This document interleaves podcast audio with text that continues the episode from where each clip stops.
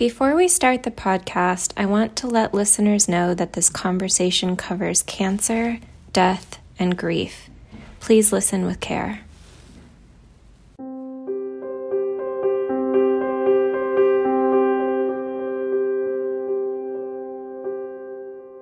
Welcome back to the book I needed. We're talking today about grief, which is something everyone will experience to various extents throughout their life. In fact, all of us experienced some sort of grief during the global pandemic. Some grieved the loss of plans and life as they knew it. Others lost jobs, homes, stability, or income. And millions grieved the loss of loved ones. No one gets out of this life untouched by grief, and yet it's one of the hardest things to talk about. In 2018, I lost my mother, whose name was Libby. I'm all too familiar with the very specific trauma that comes with watching a loved one die. I also remember the isolation, anger, desperation, and just crazy feelings I had when grieving. Even knowing all of that, I still find it hard to know how to adequately talk about loss. This is all to say that today I'm talking to Lars Fritzche Peterson, who is grieving his late wife, Kate Fritzche Peterson. She died just five months ago, which in the timeline of grief is no time at all. We discuss her life, her death, and what Lars' grief currently looks like. We also discuss the book It's Okay That You're Not Okay by Megan Devine and how it's helped guide Lars through his grief. I can't thank Lars enough for being so open and vulnerable during this tremendously difficult time. And it's important to remember that grief is not the only part of this story. His and Kate's love was filled with warmth, adventure, and deep admiration. So, first, we'll focus on telling the story of Kate and Lars, starting with how they met. Uh, we met on Bumble in 2020.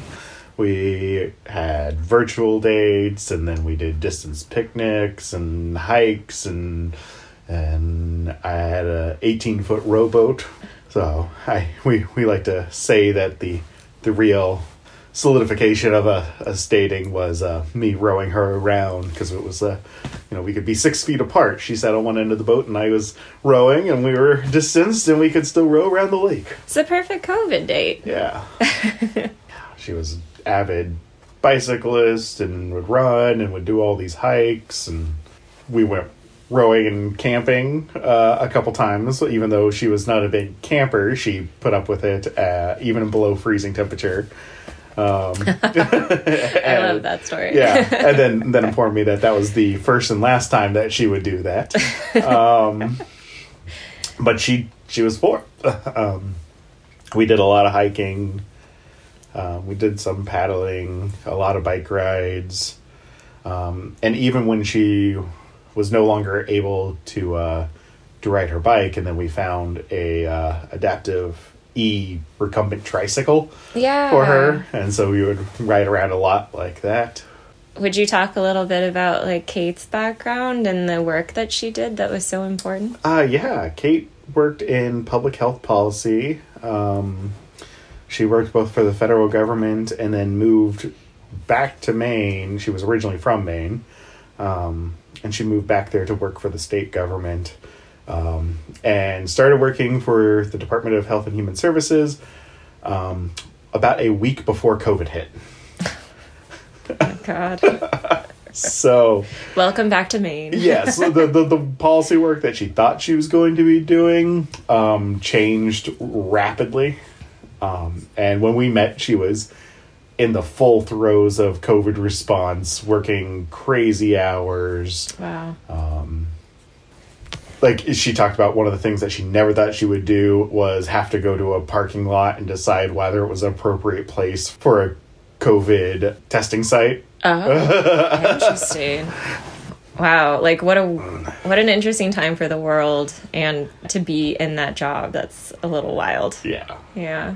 When, when in your relationship did she get her diagnosis? Uh, only a few months in. Okay.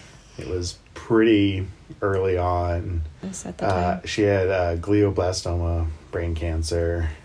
Um, she ha- I knew she had previously had breast cancer and she had a genetic mutation um, that made her more predisposed to cancer.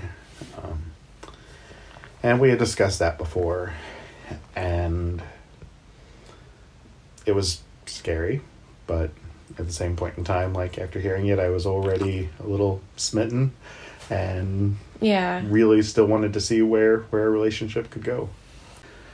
Um, things progressed. We moved in together.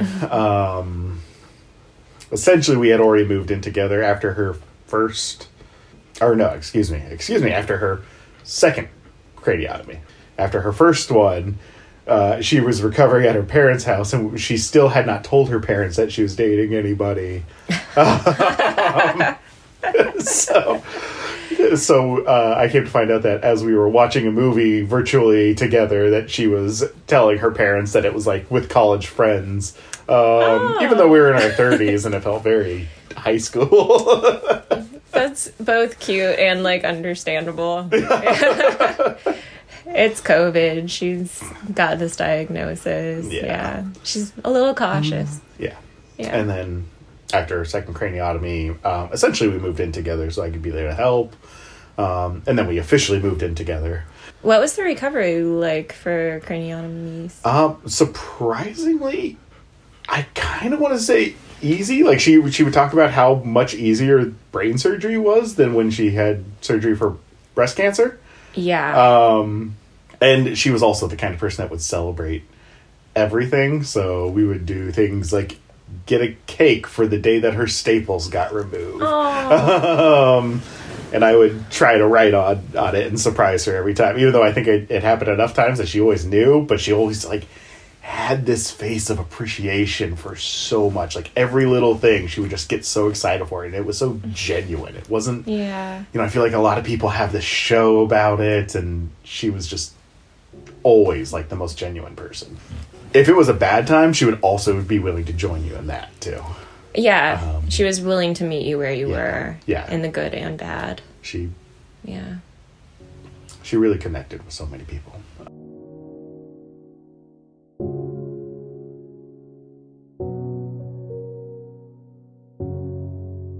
We got engaged in January on a five degree weather um, at a boat launch outside. Why, why do you do this to her?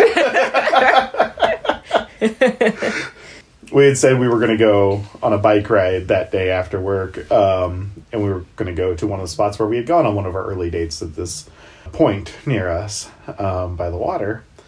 And I got home from work, and she was geared up and all ready to go on a bike ride. And I was like, okay, so it turns out this is like extreme hypothermia weather.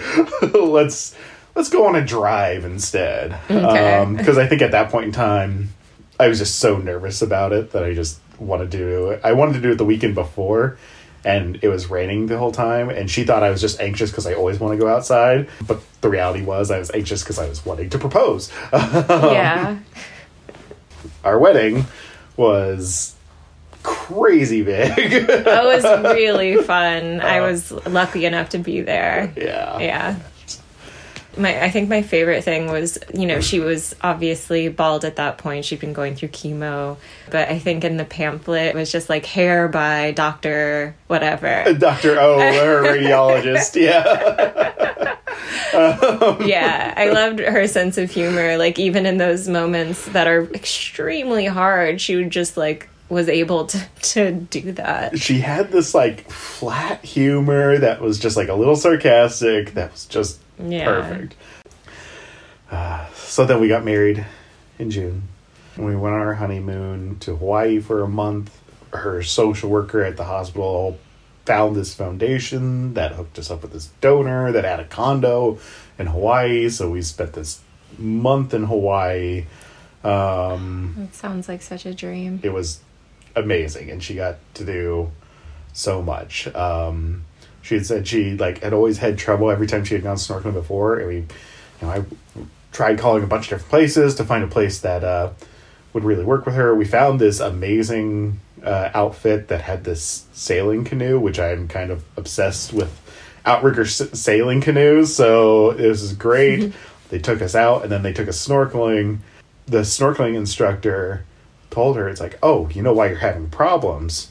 You need to stop smiling so big. uh, it, the water was leaking in from the corners of her mouth because she just wouldn't stop smiling. Oh. Um, we ended it with a, um, a grad school friend of hers wedding, but I remember we were with all of her college friends on the beach. They were going for a picture, and she her legs just.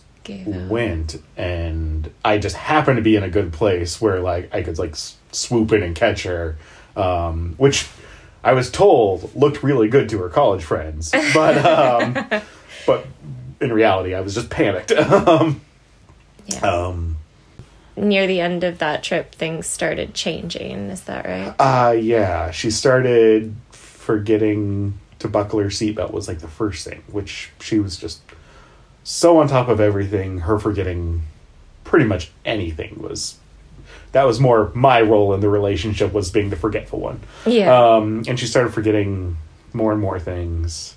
And then she started having more falls. And then we got home and she had a lot of falls and a lot of confusion. It, it was like she was having trouble understanding that she was falling. And so she kept on trying to get up and then falling more. And when she ended up going to the hospital, and they found the pulmonary embolism, uh, which they said was probably from the long flight. After that was treated, she seemed to get a little bit better. And so, like, part of me was this hope that that was the issue. yeah. Um, and then things started getting way worse very rapidly. Throughout so much of this, she retained who she was and her personality and everything. hmm And once we got home, that's when some of that changed, and the tumor had grown into the frontal lobe. Yeah. Yeah.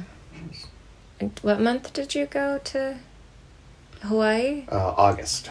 August. Okay. And sh- and she she passed away in November. Yeah. So it was very rapid. Yeah.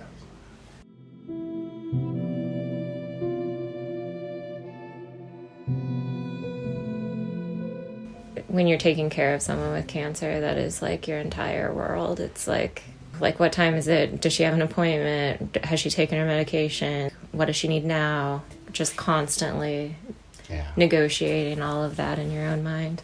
And trying to figure out how to make the most of that time, too. Yeah. Um, Were there any moments that you were able to experience some joy in there? I remember pushing her in a wheelchair through the campus, the local college campus that we had gone on all these walks before, and it was just this beautiful Maine autumn evening, and the lights were there, and like they were shining on the leaves that were perfect, and it just seemed so peaceful. And it was at a time where there hadn't been as many personality changes, and so we were having this like amazing discussion going on still she said she wanted to have ice cream for as long as possible. She had this huge sweet tooth. Um, Yeah. Non alcoholic wine and ice cream. yeah, yeah. She would. Our her friends sent so many bottles of non-alcoholic wine because she couldn't have the wine because of her seizures, and she did manage. She at least had some ice cream all but two days at the at the very end. Yeah, when she was not responding as much, and you know we couldn't say we we we said something to the hospice nurse about you know you got to watch what she says you say because you know sometimes you think that she's asleep but really she's she's right there and uh, and she'll get you and it, all of a sudden without even opening her eyes she just goes you bet your ass or something along those lines. And there was a few moments like that. She she was catholic and we had the anointing of the sick and we thought that she was totally out for that. And then at the very end she wakes up and gives this speech basically about how thankful she was for her family and how much she loved me and her nieces um, and becoming she loved her and, and her nephew. She said becoming an aunt was the best thing that ever happened to her and marrying me was the best thing that she ever chose. Um, it was beautiful. Um, It's a gift that you're able to hear that too. Yeah. yeah.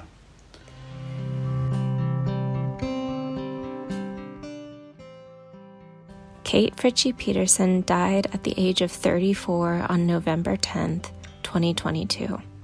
She strongly believed that every person deserved to receive affordable, quality health care, and she was a key analyst responsible for helping to defend the Affordable Care Act. She was also a devoted aunt, sister, daughter, and wife.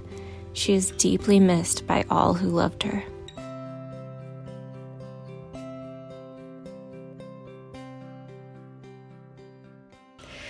And then we move on into the after.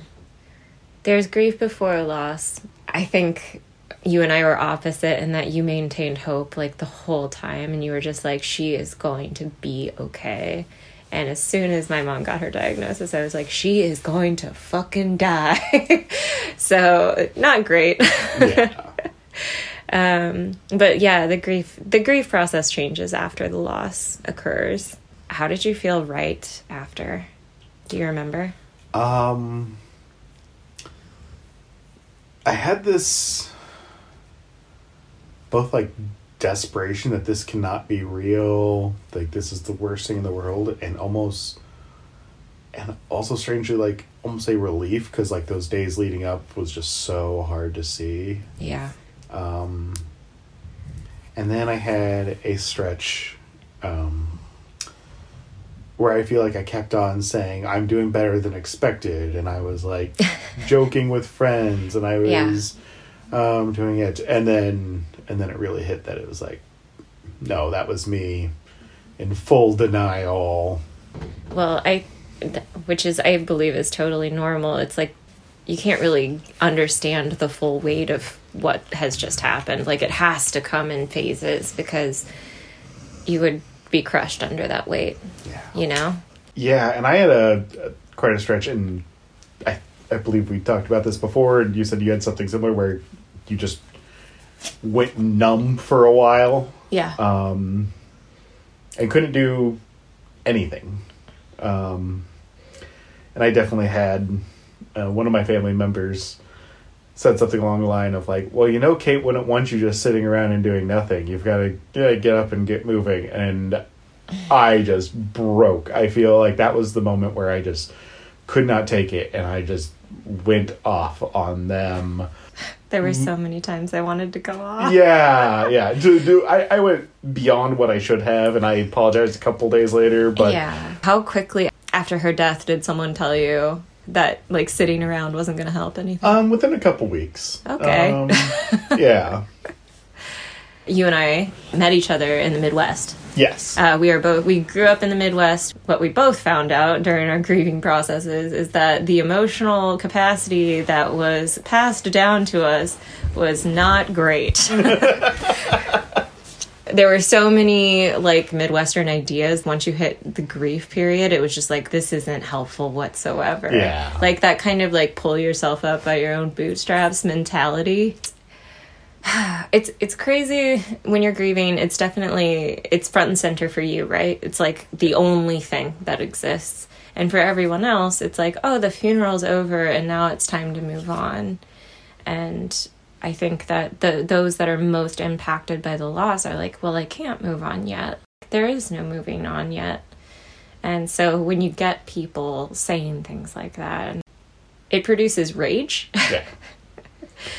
And it can also make you feel more isolated in your grief which is already an extremely isolating feeling I feel like there was two sides that would go on. You would either get the people that are just like, okay, it's done, um, or you get the people the the what I always refer to as the head tilting conversations, the like pity, oh, and I can I I can deal with two of those a day, um, but it's it's when you just get hit time and time and time again with that. And it's like every person that you see is this is this pity but not actual understanding too.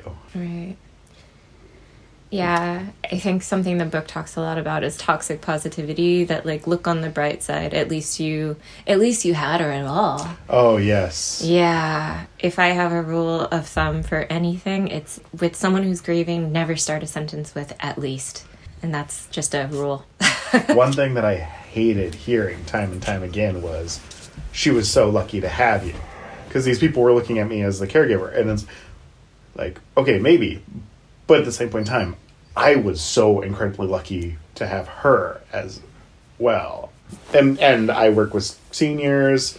Um, so early on, I had a lot of um, of the people that I work with that are widows that I would get angry at because they'd be wanting to relate and compare. Um, and I definitely find appreciation for that now, but early on, I would get angry because all I could think was like, yes, you lost your wife, but you lost your wife after 40 years of marriage, and I would give anything for that. Yeah. Even, even though intellectually I knew their loss was still just as bad, I just I just wanted to to have that in any way possible because you know I was grieving. I, I was grieving what lost, but also the loss of like what could have been, which is something uh, Megan Devine talks about in her book too. Was you know you have all these plans, all these hopes, all these all these ideas of what your future is going to be. Um, yeah, and I still like I have I still sometimes have dreams of us together in the future doing something. Um, and then I wake up and remember that that's not a reality.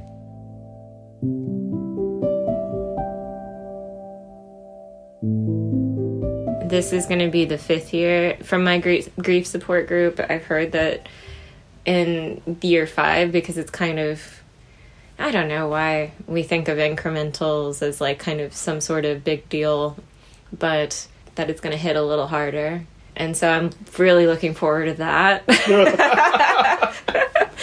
but um, yeah, it's it's interesting. This book, I feel like this would have been much more helpful earlier on in grief because it does allow you to feel the anger and she's not entirely focused on like moving for moving on quote unquote healing um, the book that i ended up leaning on and i think which was really good for me was a workbook and so it was the first chapter was exactly what i needed because i actually felt crazy i was like i can't believe i'm taking this so hard i feel I feel like I felt weak. I felt like a lot of things that were very Midwestern to feel. And I, I think I, that was also kind of reflected back to me too, where it was just like, why haven't you moved on? Like, you know, she wasn't a saint, right? You should be, you should be over it. You knew this was coming, you know, all of this shit.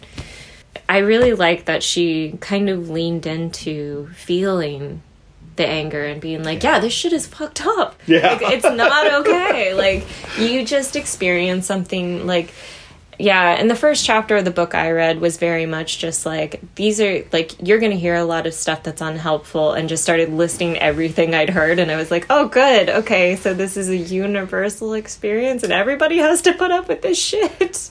I yeah, uh, my my therapist recommended keeping a list. Do you of have some one? of the? Oh, I would love to hear. Um, I'm trying to think if I have. I don't think I have my complete list with me, but I definitely have some. I think she referred to it as a hit list. Um, oh, that's such a good idea. Um, the amount of times of you know she was too young. Okay. Um, I yeah. Uh, it'll the it'll be okay. Um, which I remember hearing that I found it extremely helpful hearing that in the wakes reception line and my sister-in-law leaning over and just being like it may not be um, she was too good to stay in this world because like i'm sorry the world would have been just fucking fine if she stayed in it um, yep not helpful next the i totally understand because when i went through my divorce blah blah blah. And it, the amount of people that compare divorce and widowhood is just outstanding. I never would have thought about it until They're so different. If you oh this one really set me off the if you haven't hurt much you probably haven't lived much which i just feel is just glorifying suffering and i feel like so many of our best moments had absolutely nothing to do with pain and suffering it I don't know what that means. Yeah, I don't. I don't. Yeah, that would that would have set me off. uh, and then just like the avoiding talking of her at all um, really gets me Yeah. as both of us have discussed and found out and experienced ourselves on the other side who the hell does know how to talk to a grieving person Yeah. i feel like even after going through it i don't really know so many times yeah. Same. and talking about you know nobody knows how to talk to a grieving person i know we discussed bad midwestern qualities after your mom's death uh not wanting to call you because i didn't want to be a burden. I didn't want to i didn't want to interfere with your process and i figured you were having so many people calling you and then realizing afterwards how much like all those calls and messages even when you don't have the energy to respond to them i at least i found them helpful. Um, Yeah, I I think you would be in the same boat because I well, your parents are both still alive and so they have like they haven't lost each other and so you are the first person in your family to experience this kind of loss. And similarly, all of my grandparents were alive. My parents hadn't lost their parents, so I was the first person to go through that kind of loss. And it felt like super isolating and I think early on there was a lot of contact but then i went back home um, everyone in my family's still in the midwest and i lived in san francisco at the time and when i went back i was alone and the calls stopped and i don't know if i've ever felt more alone in my life i've talked to a lot of people and i understand it too because i've been that person in the past where i'm like they probably don't want to talk. They probably have too much going on. I should just give them space. And sure, th- but that's also me taking away their agency, right? Like they can just not answer the phone. they can also send a text that says like no. not today.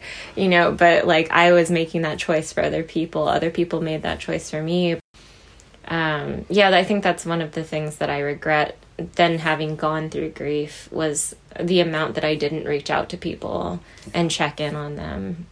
Um, cause it, yeah, I don't know if you felt this way, but in, it seems like you guys had such a large community. And so maybe it's, it's different, but, uh, you know, there's the, there's the rush, there's the like, there's the funeral, there's the celebration of life, there's all that sh- shit that you have to plan, even though you're like a husk of a person and then once that's over everything stops.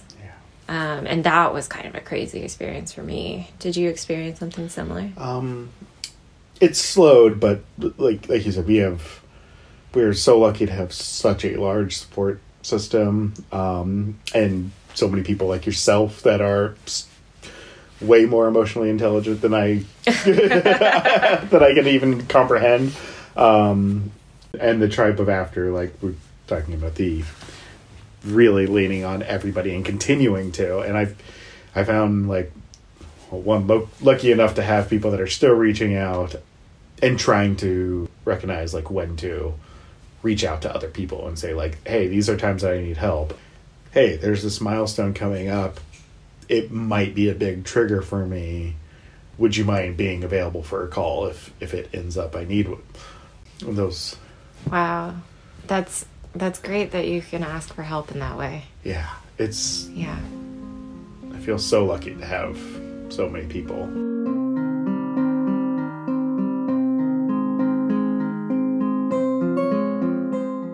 I had a panic the other day because something triggered a kind of a grief attack.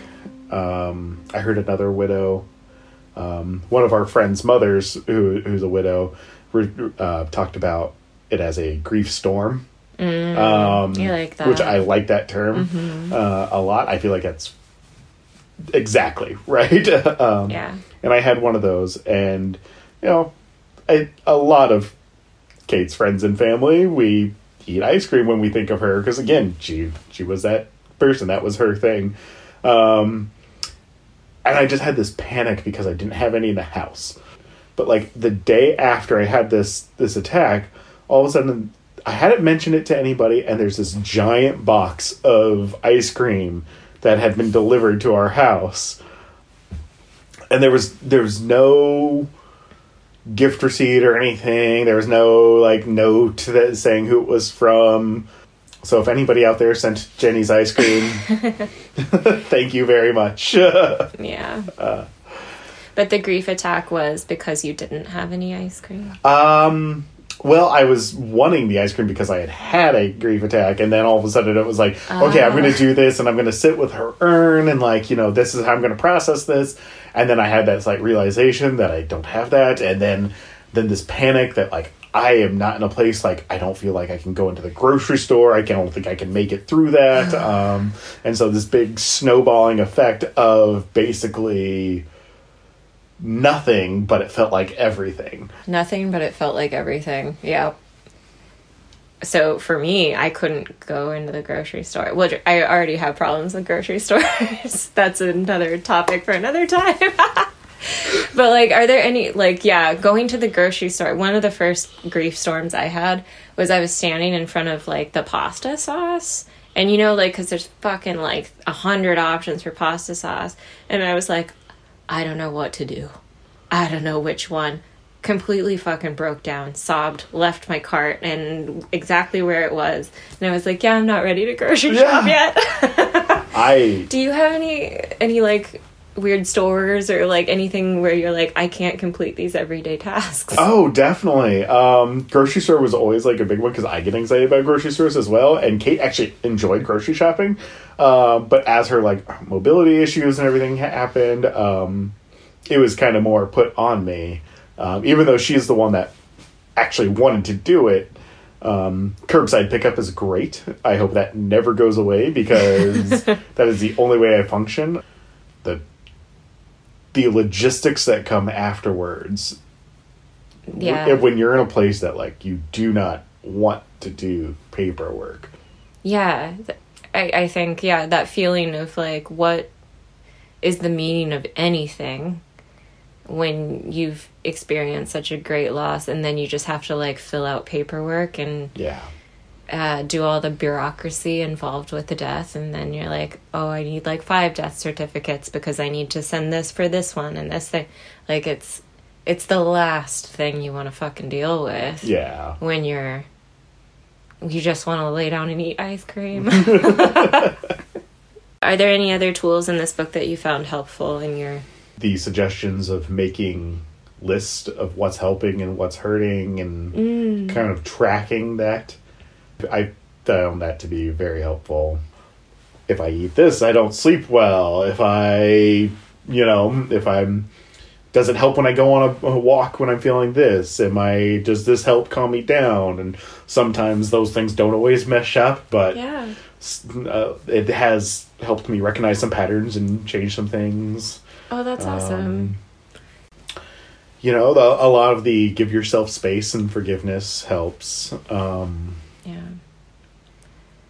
I think one of the tools that helps me the most still even if I'm if I'm spiraling, if you're in a if you're in a grief storm and you're starting to get really in your head and in your memories and in all of this stuff, my technique for helping myself get through that moment and kind of stabilize is to name everything around me but I mean, I also really think there's a lot of value in in sinking into those moments and really feeling it. Yeah. But if you're in a situation where you're at the grocery store, if you're at work or you're driving, i really appreciate that she brings that up Yeah. because i feel like so many of these books that i've read now have been feel everything all the time and she recognizes that there's sometimes where you just can't like where it's either unsafe because you're driving or out somewhere where like you don't have a place to sit down or sometimes you're at work and getting ready to go into a meeting and being able to figure out a way to like turn that off for a second just for like a little survival mode and not not turn it off forever no, yeah, don't yeah, don't hold on to it in your body because it doesn't go away unless you Yeah. feel it. and the the part where she was talking about driving and the, those times with like not wanting to continue and just like she she talks about wanting to like drive off the highway um and just Yeah. she has like a, a another widow friend that she has made like a pact with to you know in those desperate moments don't do it if you can't do it for yourself do it for me and and I don't have anybody that I've made a pact with or anything, but Yeah, I I do like ask. have that mindset of like once again we have this such expansive like love and support um and i don't think i've had any moments honestly i don't think i've had any moments where i wanted to drive my car off the road or anything like that but i've definitely had those numb moments where i maybe wasn't thinking things through as much Yeah. um and i do think of all of our wonderful friends in our community that have shown how much they care uh, through everything. I've had a lot more moments in the last month or so thinking back of I don't know if I want to say trauma, but like the the roughness of the caregiving aspect because I feel like I I definitely did the oh it's fine to be the strong face for Kate through a lot of that. Um, like we did one treatment where we basically were hooking electrodes to her head every other day and we would i would shave her a head every other day to and like change out these um, electrical pads and braid these cords down to this battery pack that she would have to carry around. And i would always like put on music and we would like dance around like to it as we were doing it and i would try to make it like as light as possible just like a thing that we did. And now I have this recognition of like, no, that's that's a little fucked up. It is. Like yeah. it's yeah. I I wanted to ask you about that too. Do you have any flashbacks from that time? it, I'm I feel like they're starting more and more. It, it's like I I didn't for a while. I feel like I was in that survival mode, and now and now I'm few months out, or it happened when I was a few months out that I started getting more of these like Yeah. no this this was extremely hard um Yeah. you know those first seizures um I totally hear you on the being positive and being a certain way in the moment. And then later on, uh, my flashbacks, the last month of her life, it was horrific. And I had this this day, one of the days she woke up and she was vomiting blood and she was vomiting blood all over her sheets, which were ruined. It was May in Kansas, and it was so hot. And the only thing that didn't make her wince in pain was flannel, flannel sheets, very soft sheets. And she was very cold all the time because she was down to like 86 pounds. And I went to every store in Lawrence, Kansas looking for flannel sheets and of course they were nowhere to be found it was summer it was and i was crying and i just couldn't i still have flashbacks about that i don't know if i'll ever stop seeing it. I definitely see it less. I think it takes your mind a lot of time to process that.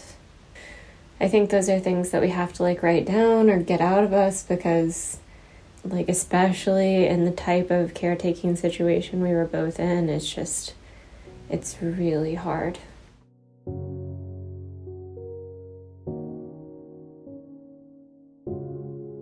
there's also an emphasis in our culture around getting back to normal.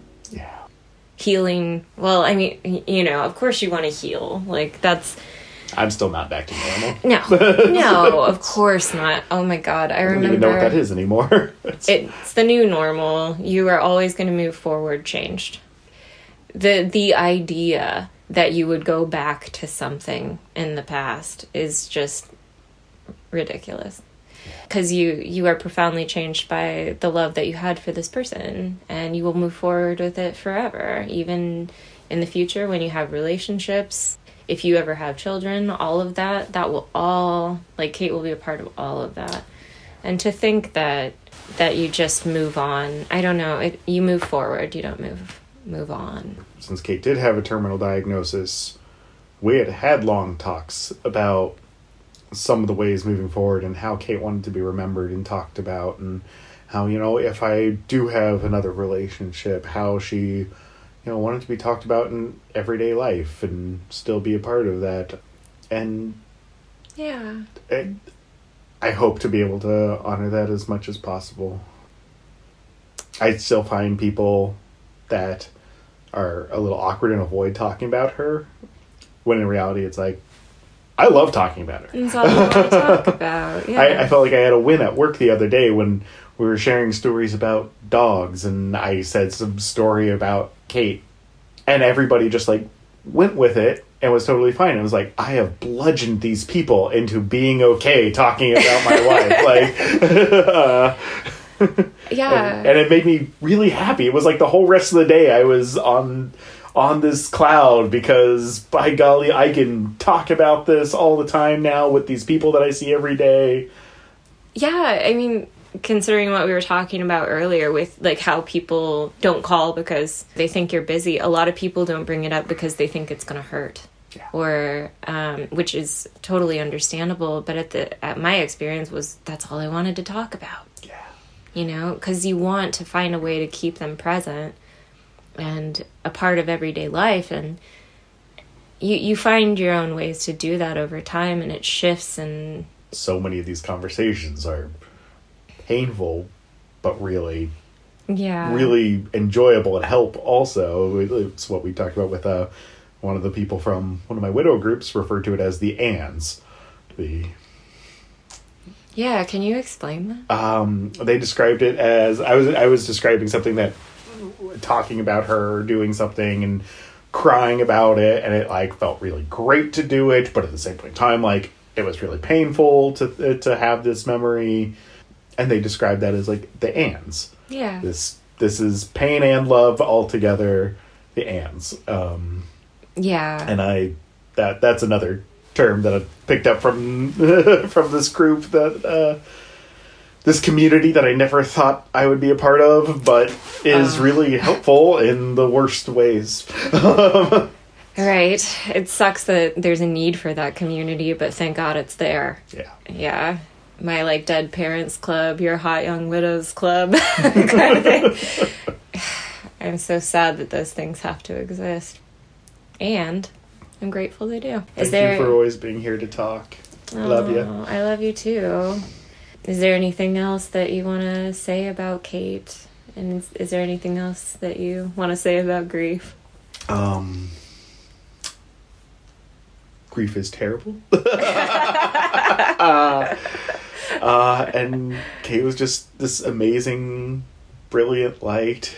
Um, and I'm, I am so sad that she's not in the world, but I'm so glad that her legacy is getting to continue on with her nieces and her nephew and getting and all these programs that are going out in her name and her work towards service continuing out there. I saw the the way that you loved her, and I've you know I've known you for a long time, and she was something special and something different.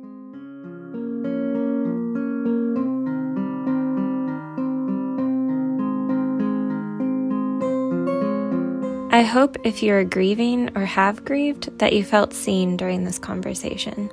The book we discussed was It's Okay That You're Not Okay by Megan Devine, and it's a great resource for those who have experienced out of order death or unexpected loss. If you're grieving the loss of someone with whom you had a complicated relationship with, I strongly recommend The Grief Recovery Handbook by John W. James and Russell Friedman. I'd like to thank Lars again for sharing his and Kate's story. If you have a book that's helped you make sense of life in a new way and you'd like to talk about it on the podcast, email me at thebookIneeded at gmail.com. We'll be back next week with a conversation about housekeeping, negotiating work within the home, and eliminating shame from your thought process. I'm your host and producer, Kelly Rennick. I hope to see you next week. Thank you so much for listening.